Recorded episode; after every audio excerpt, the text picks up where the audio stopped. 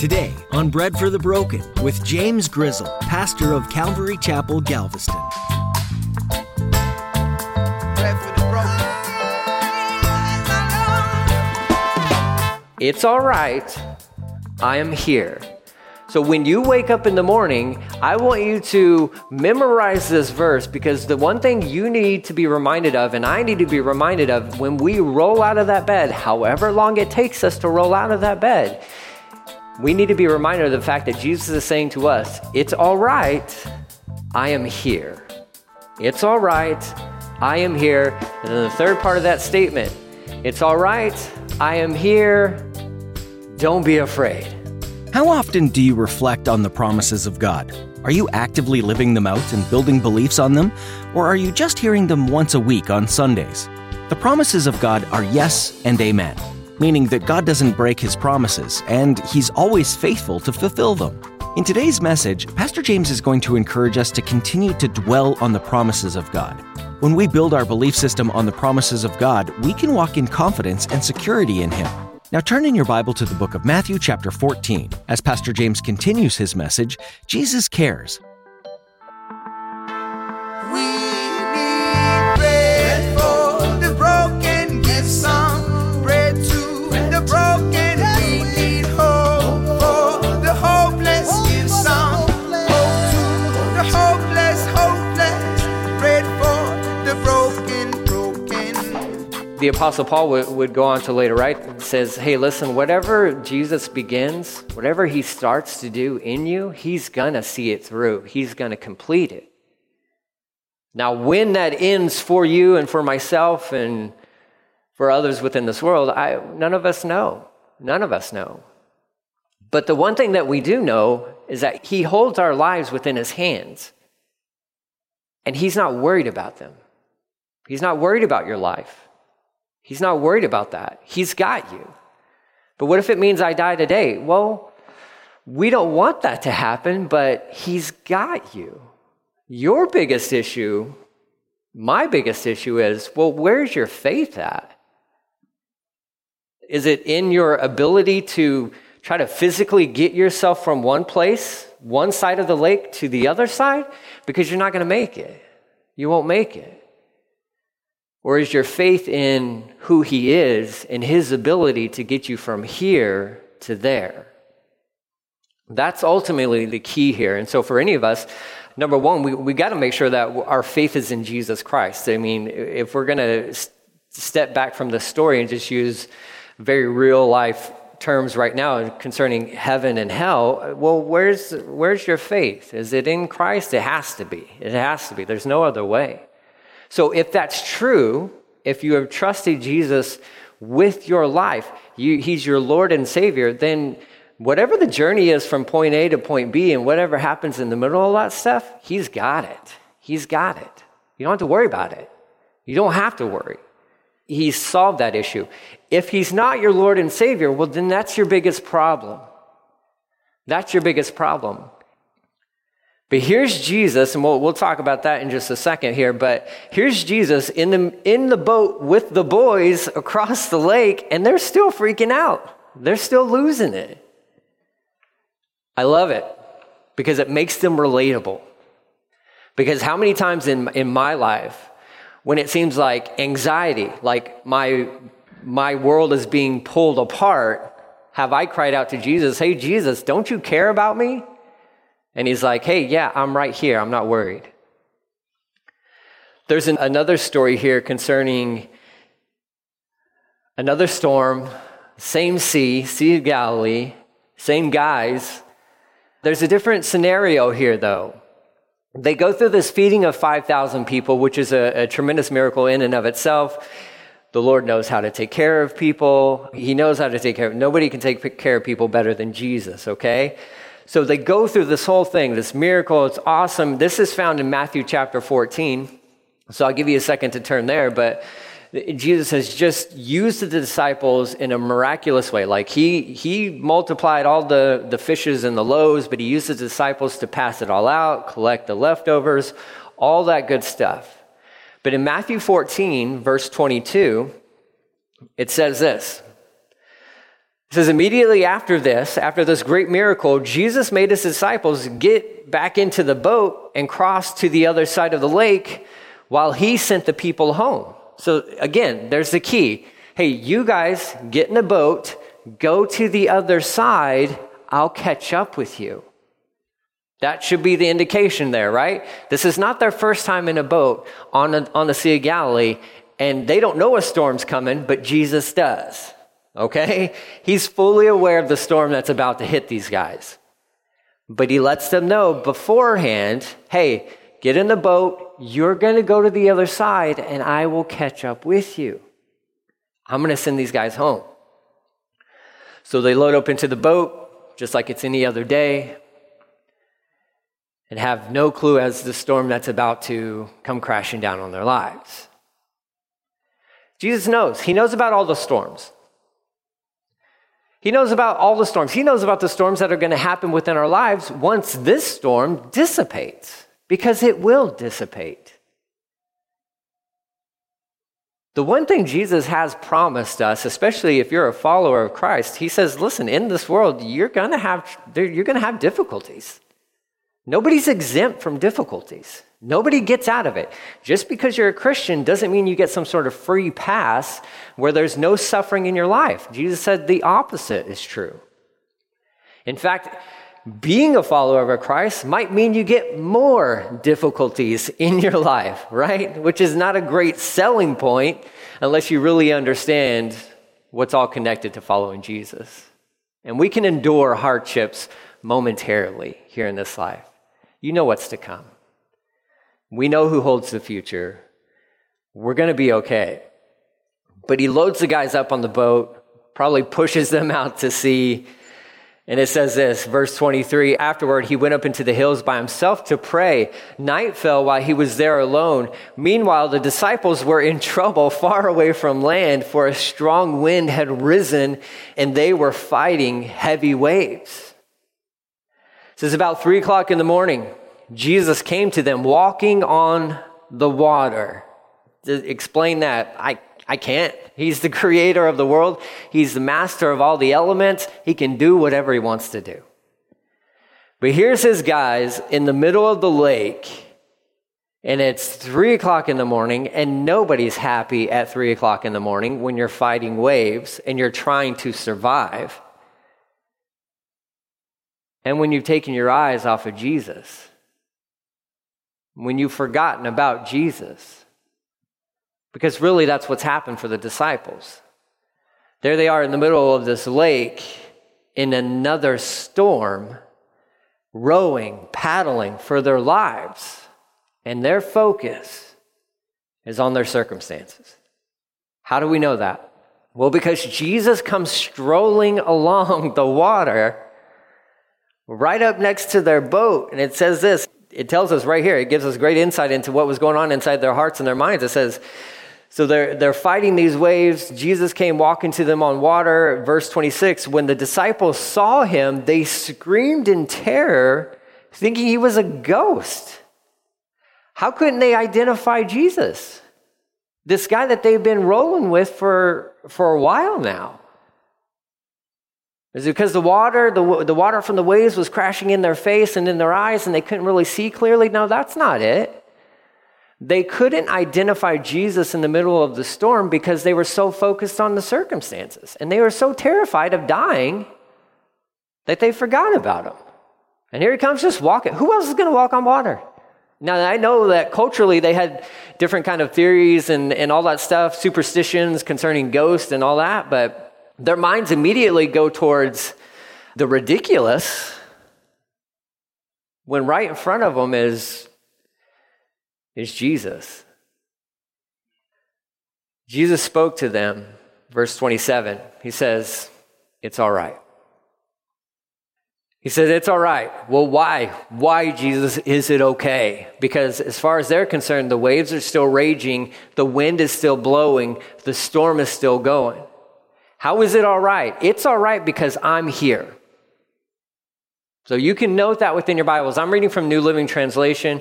I don't know what your what your Bible translation says there, but in the New Living Translation it says, it's all right, I am here. it's all right, I am here. So when you wake up in the morning, I want you to memorize this verse, because the one thing you need to be reminded of, and I need to be reminded of, when we roll out of that bed, however long it takes us to roll out of that bed, we need to be reminded of the fact that Jesus is saying to us, it's all right, I am here. It's all right, I am here. And then the third part of that statement, it's all right, I am here, don't be afraid.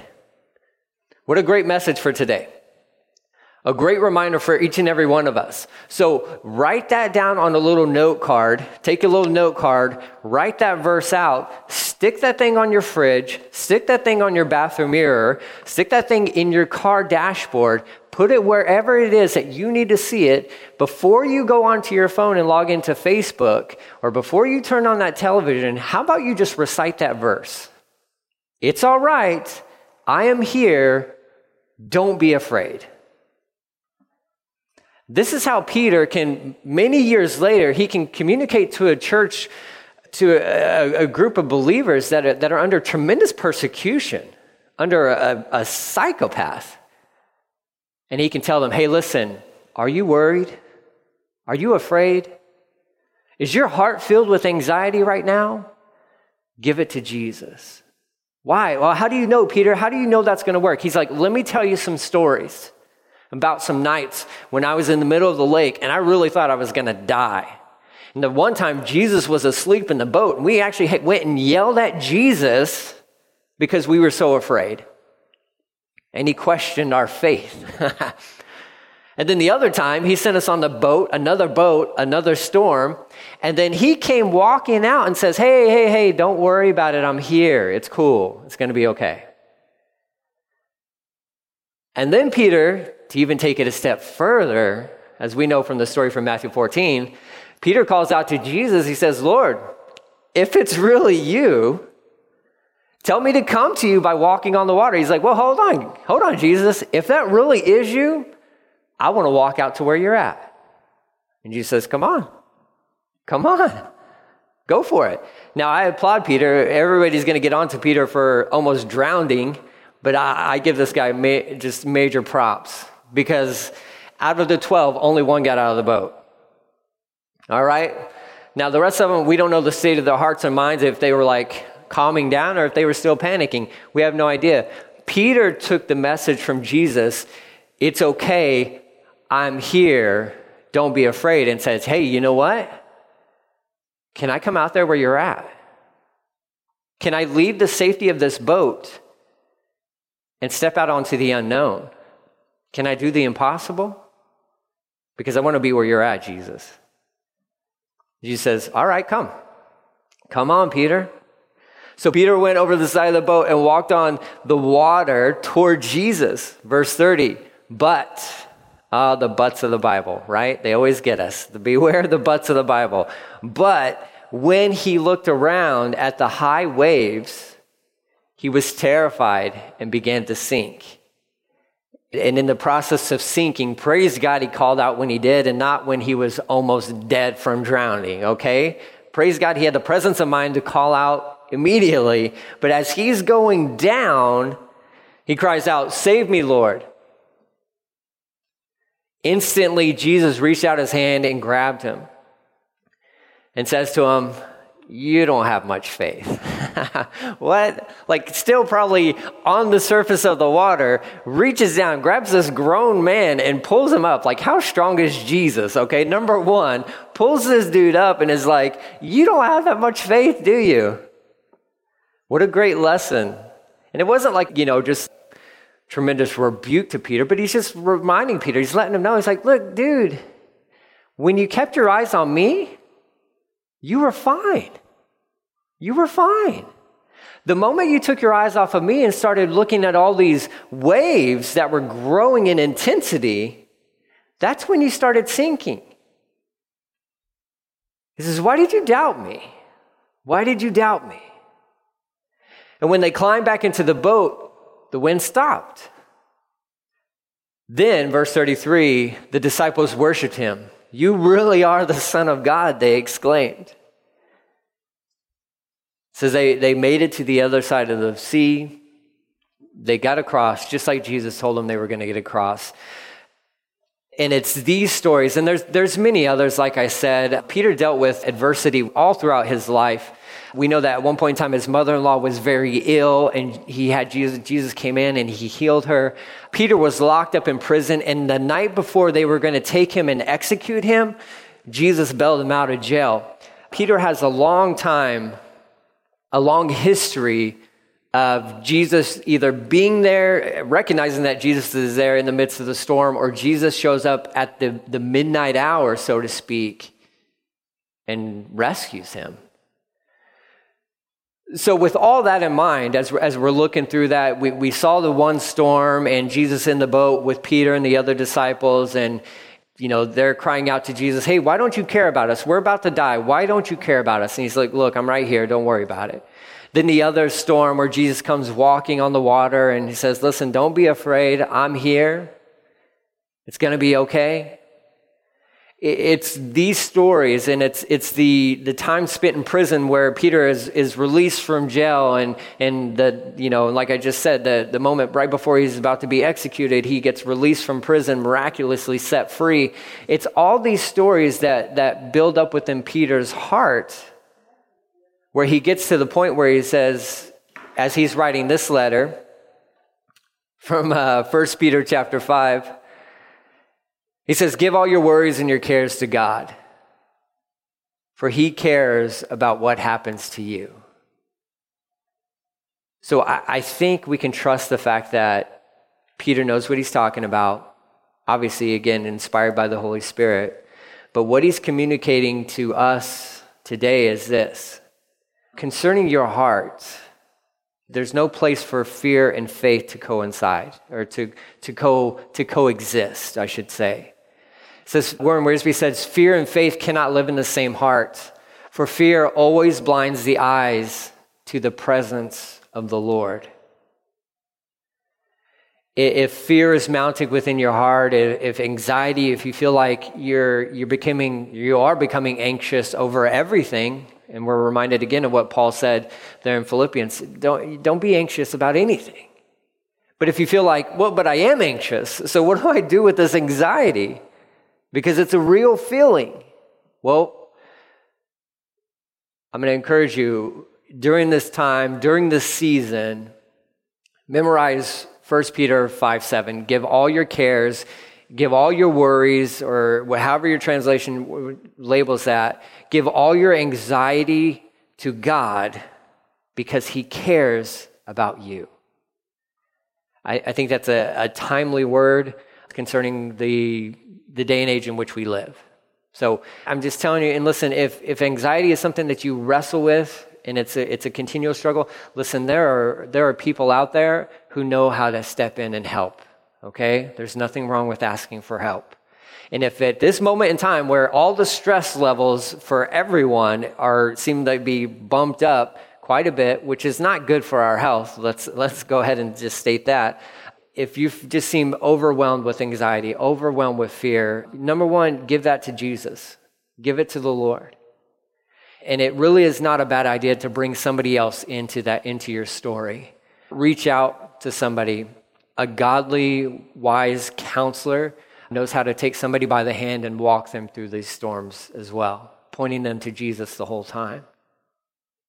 You don't want to be so isolated that you're trying to manage your fear and your worry and your anxiety all on your own. It's not going to be good for you. It won't be good for you. So during this time period, until this storm passes, and we believe this storm will pass, but in the midst of this storm, I would just encourage you, number one, go to Jesus.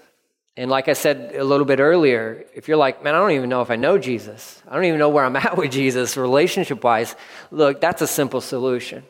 It's just a matter of really just acknowledging him as your Savior. You're a sinner. Spoiler alert, we're all sinners. We all need a Savior, and Jesus is that Savior. And it's just simply acknowledging the fact that we need him. And it's saying, listen, Lord, I'm a sinner, and you died on the cross for my sins, and so I want you to be my Savior.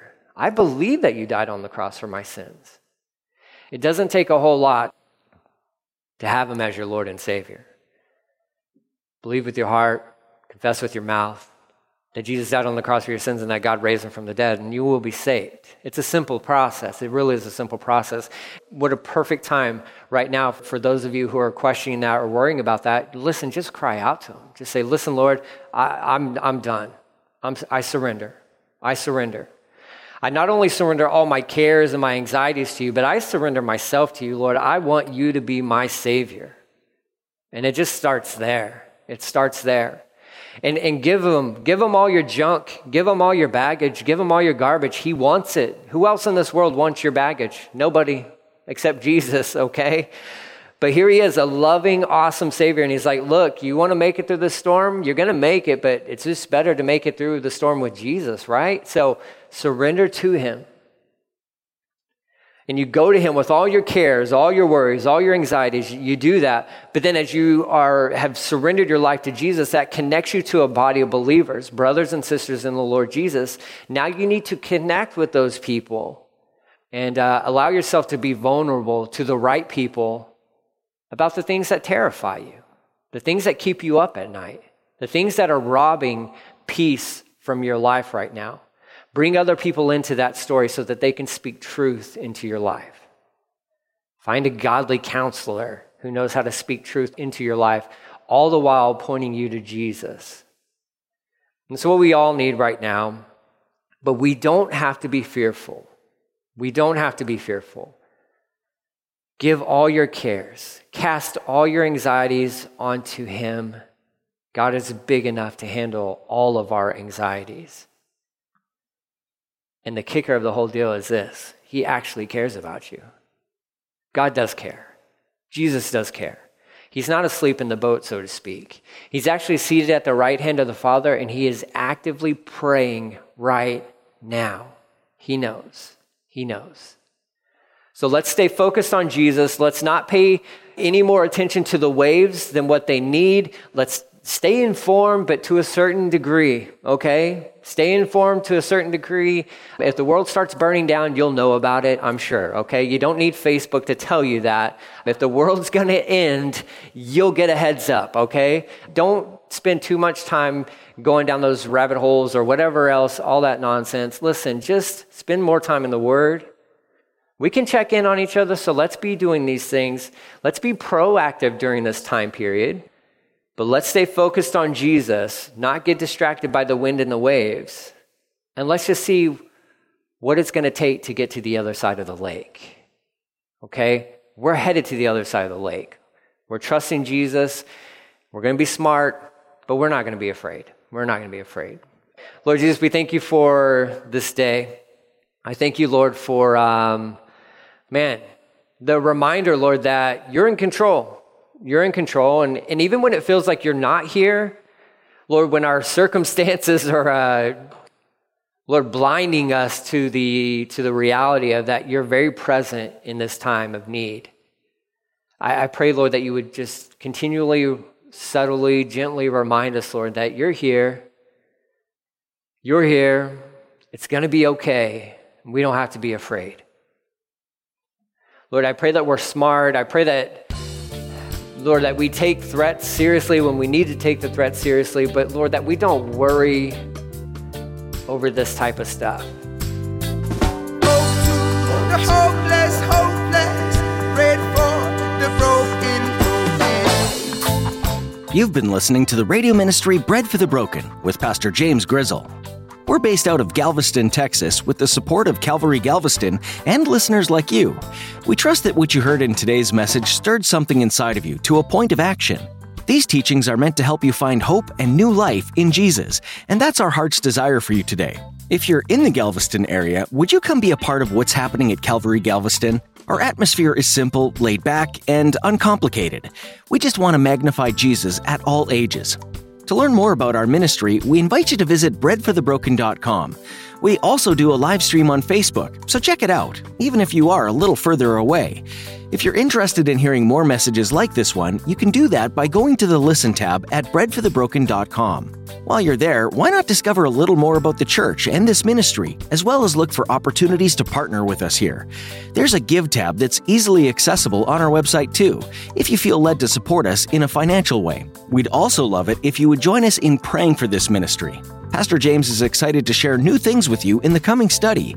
There's always more that we can gain from diving deep into God's Word. Until next time, we encourage you to stay connected to God and His Word, and to then come back for more solid teachings right here. We'll be waiting for you, here on Bread for the Broken.